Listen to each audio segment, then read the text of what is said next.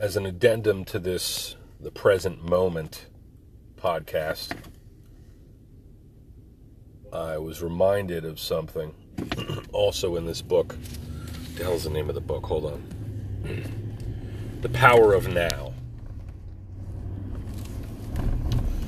So, The Power of Now by Eckhart Tolle. I haven't really checked into the bio of this guy, okay, and I mentioned before that I think I mentioned that he's a spiritual guru guy who I guess he just got so frazzled years ago that wound up just friggin' falling into a. Uh, at one point in time, he just kind of had an epiphany and fell into this figurative abyss. And when he emerged, the shit that he was stressing about did no longer matter. So he kind of had a period of enlightenment regarding the way he regarded the world. And so, you know, uh, I've heard different people say, oh, he's the greatest thing, changed my life, versus, you know, it's bullshit. You know, we've all are familiar with uh, Deepak Chopra and all these various, from Dr. Phil to Deepak Chopra to Dr. Oz, and these people. Uh, uh, who's the other dude? Um, positive thinking guy. I mean, I've taken a lot of good away from so many of these authors and speakers. The hell's his name? Tall guy. Anyway, I've read friggin' all that shit, listened to it, the power of positive thinking, so on and so forth. I think it's wonderful.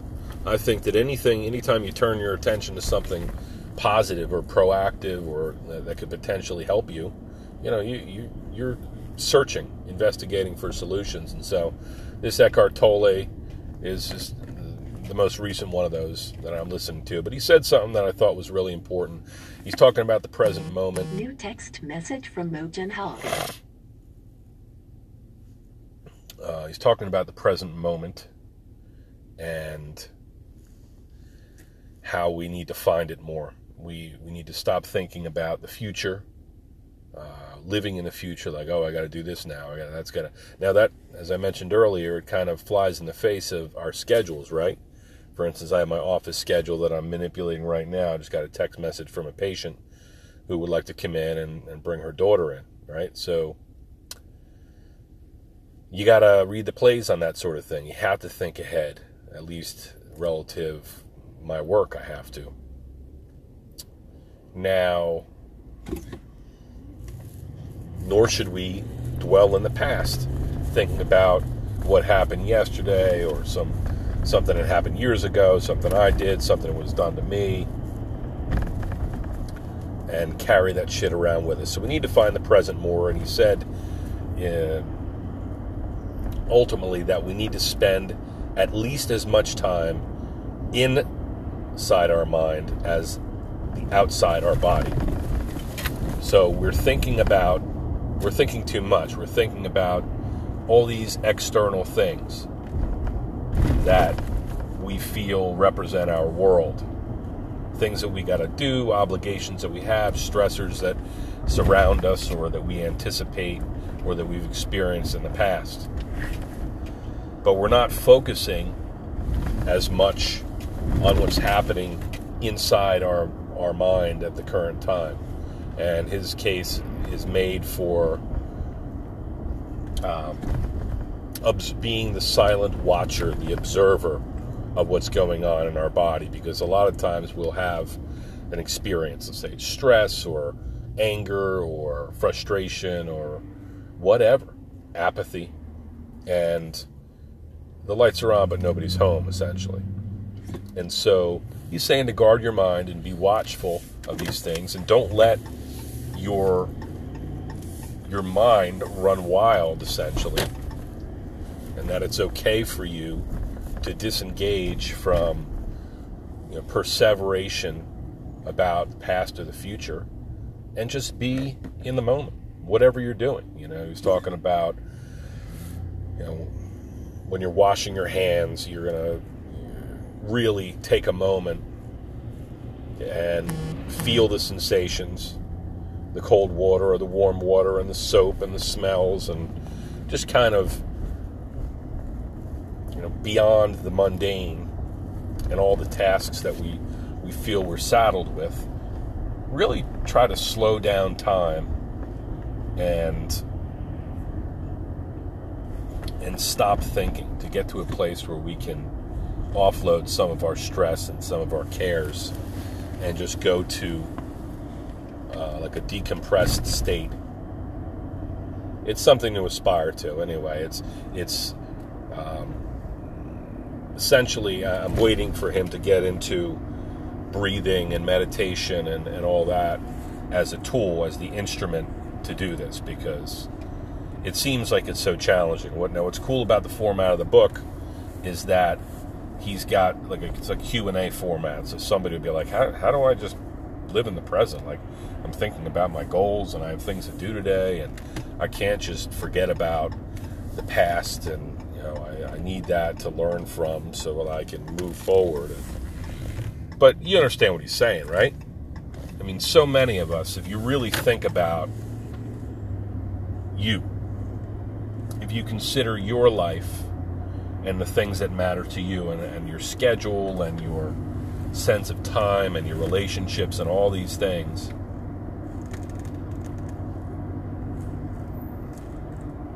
Our mind does run wild a lot. Mine does.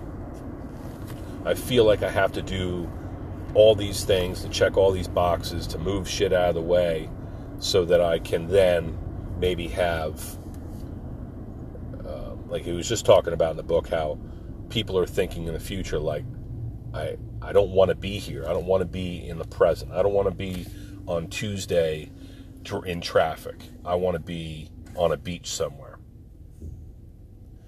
And while it's cool to imagine a break that you'll have in the future and that vacation, that summer vacation with the spring coming uh, tomorrow, I think is officially spring and the days getting successively longer and warmer everybody's looking to get out of winter. I've been saying that for a while now that I'm just kind of done with with this winter.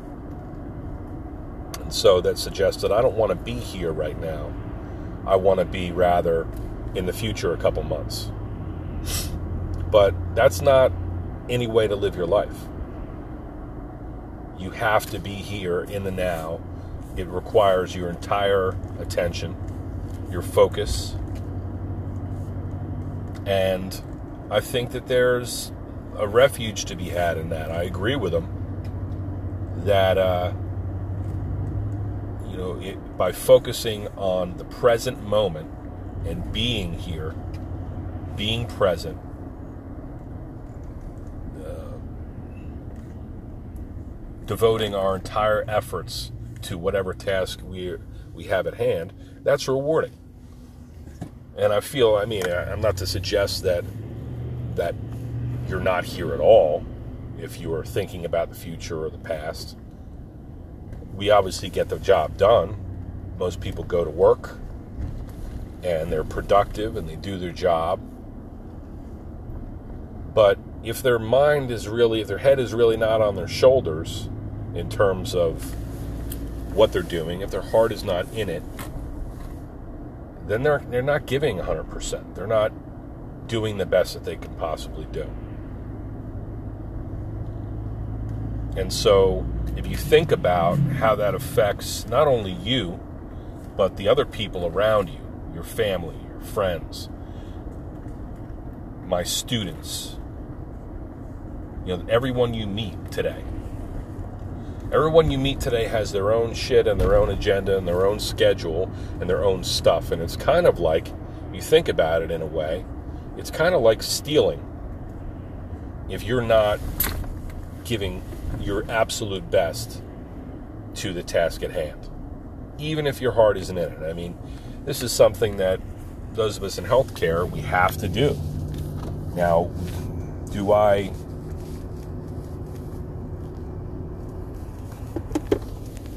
am I happy that uh, you know on a Friday night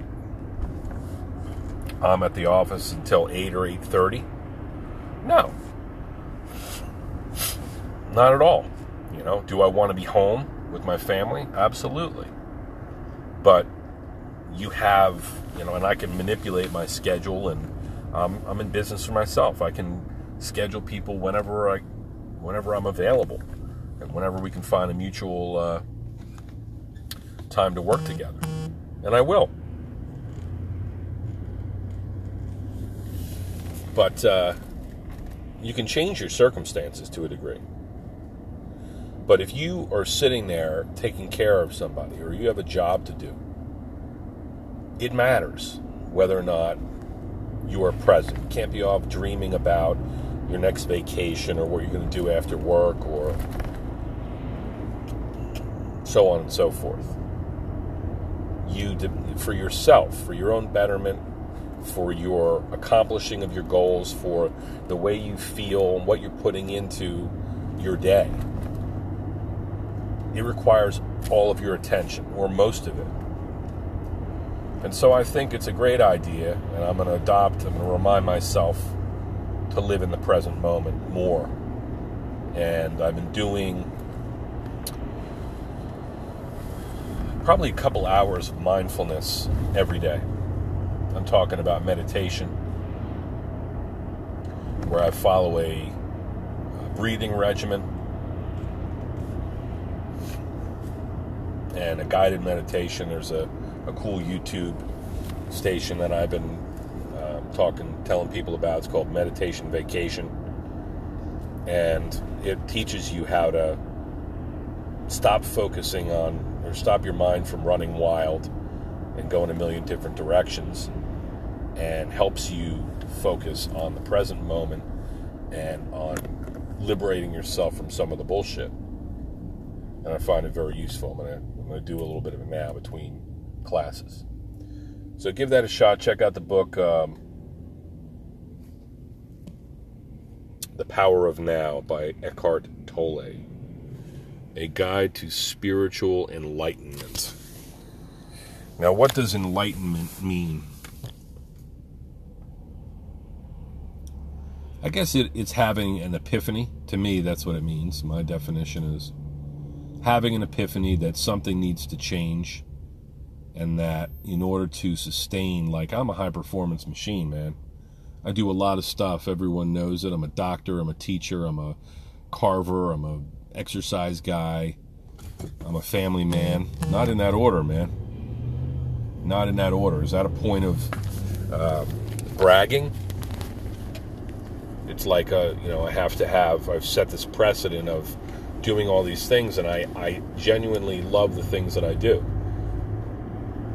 But as I've mentioned before, sometimes you get to where your your your cup fills up, and you don't want it to spill over, right? So you have to find ways to create space. It's another phrase that these uh, spiritual awakening people will utilize creating space. And I'm all about that because historically, I have been a grinder, you know. I'm going to do this. I'm going to be the freaking first one up. I'm going to be the hardest worker. I'm going to be there on time. I'm going to, you know, be there for everybody. I'm going to go the extra mile. And for the longest time, I've done that and sustained that pace. And I've gotten to the point now, 44 years of age, two kids growing up, developing, experiencing things, a wife that works full time. And we, we try to manage everything, taking kids here, there, everywhere, providing for them, putting food on the table yeah, we're thinking, you know, we think about, oh, isn't it be great when we go on our vacation? Man, that motherfucking vacation is a week long. Maybe two weeks. Maybe some long weekends. And we're more fortunate than most in that regard. I never wanted a life that I, I needed a vacation from. I always appreciated a vacation. I look, I think of them fondly, and the times that we've had, we have to devote to it. And we, we go on vacation, and just take a load off and relax. But I've, I've long noticed something, and it is that after about five days, by the time a week rolls around, I am uh, I'm ready to return to to the routine. If I had another week, maybe two weeks, I would be able to significant, uh, you know, completely potentially decompress from from life. But it seems like the harder you, or the, the more you relax, the more you have an opportunity to kick back and relax and sit on the beach, the more you want to, the, the more difficult it is for you to get back into the routine. So it's just an interesting thing. I think that, um, you know, I talk a lot about my my issues and my situation and whatever. I, I'm just rambling a little bit. I hope it helps you. But I think, I believe that we have a cultural problem, cultural phenomenon by which we have created um, this time crunch where everything's got to be done yesterday and both spouses work and the kids have multiple activities going on at any given time. And you know, then the weekends here, and you're like, I go home Friday and I friggin' sit on the couch and with my shoes and my work clothes still on, and I'm reluctant to get out of the reclining position. So it takes me a day just to kind of relax and sleep in a little bit and and to, to calm down from the week. It takes a day just to decompress and then it's Sunday, and you're like, oh, friggin' Sunday, Monday's coming. So I never wanted to be like that, and I, I really haven't been as much as most, I believe. But I think generally, we culturally, we got fucking problems, man.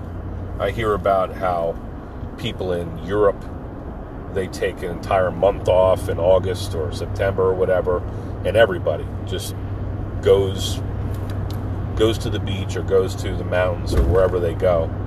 They're on holiday. We take a week. We take a long weekend to go to a museum or get a bite to eat down the city or know rent a cottage down by the seashore. That sucks. It's not enough. So we need to build these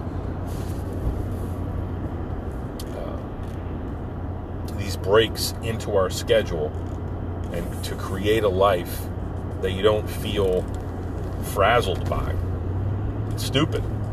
And so, one of the ways that I'm going to try to achieve that is to do these, uh, is to create space by doing this mindfulness and taking this guy's very logical uh, point of view to heart, which is to avoid living in the future yearning for the future, a time when you, are finally not going to be uh, working so hard, or uh, you're going to be on that vacation on the beach. Save that to my, you know, for my dreams. But when I'm when I'm here, I'm present. All right, so I'm going to spend at least as much time in my head than I do thinking about external shit that affects me. We got to work on ourselves. Have a great day. The sun's coming up, 35 degrees and climbing.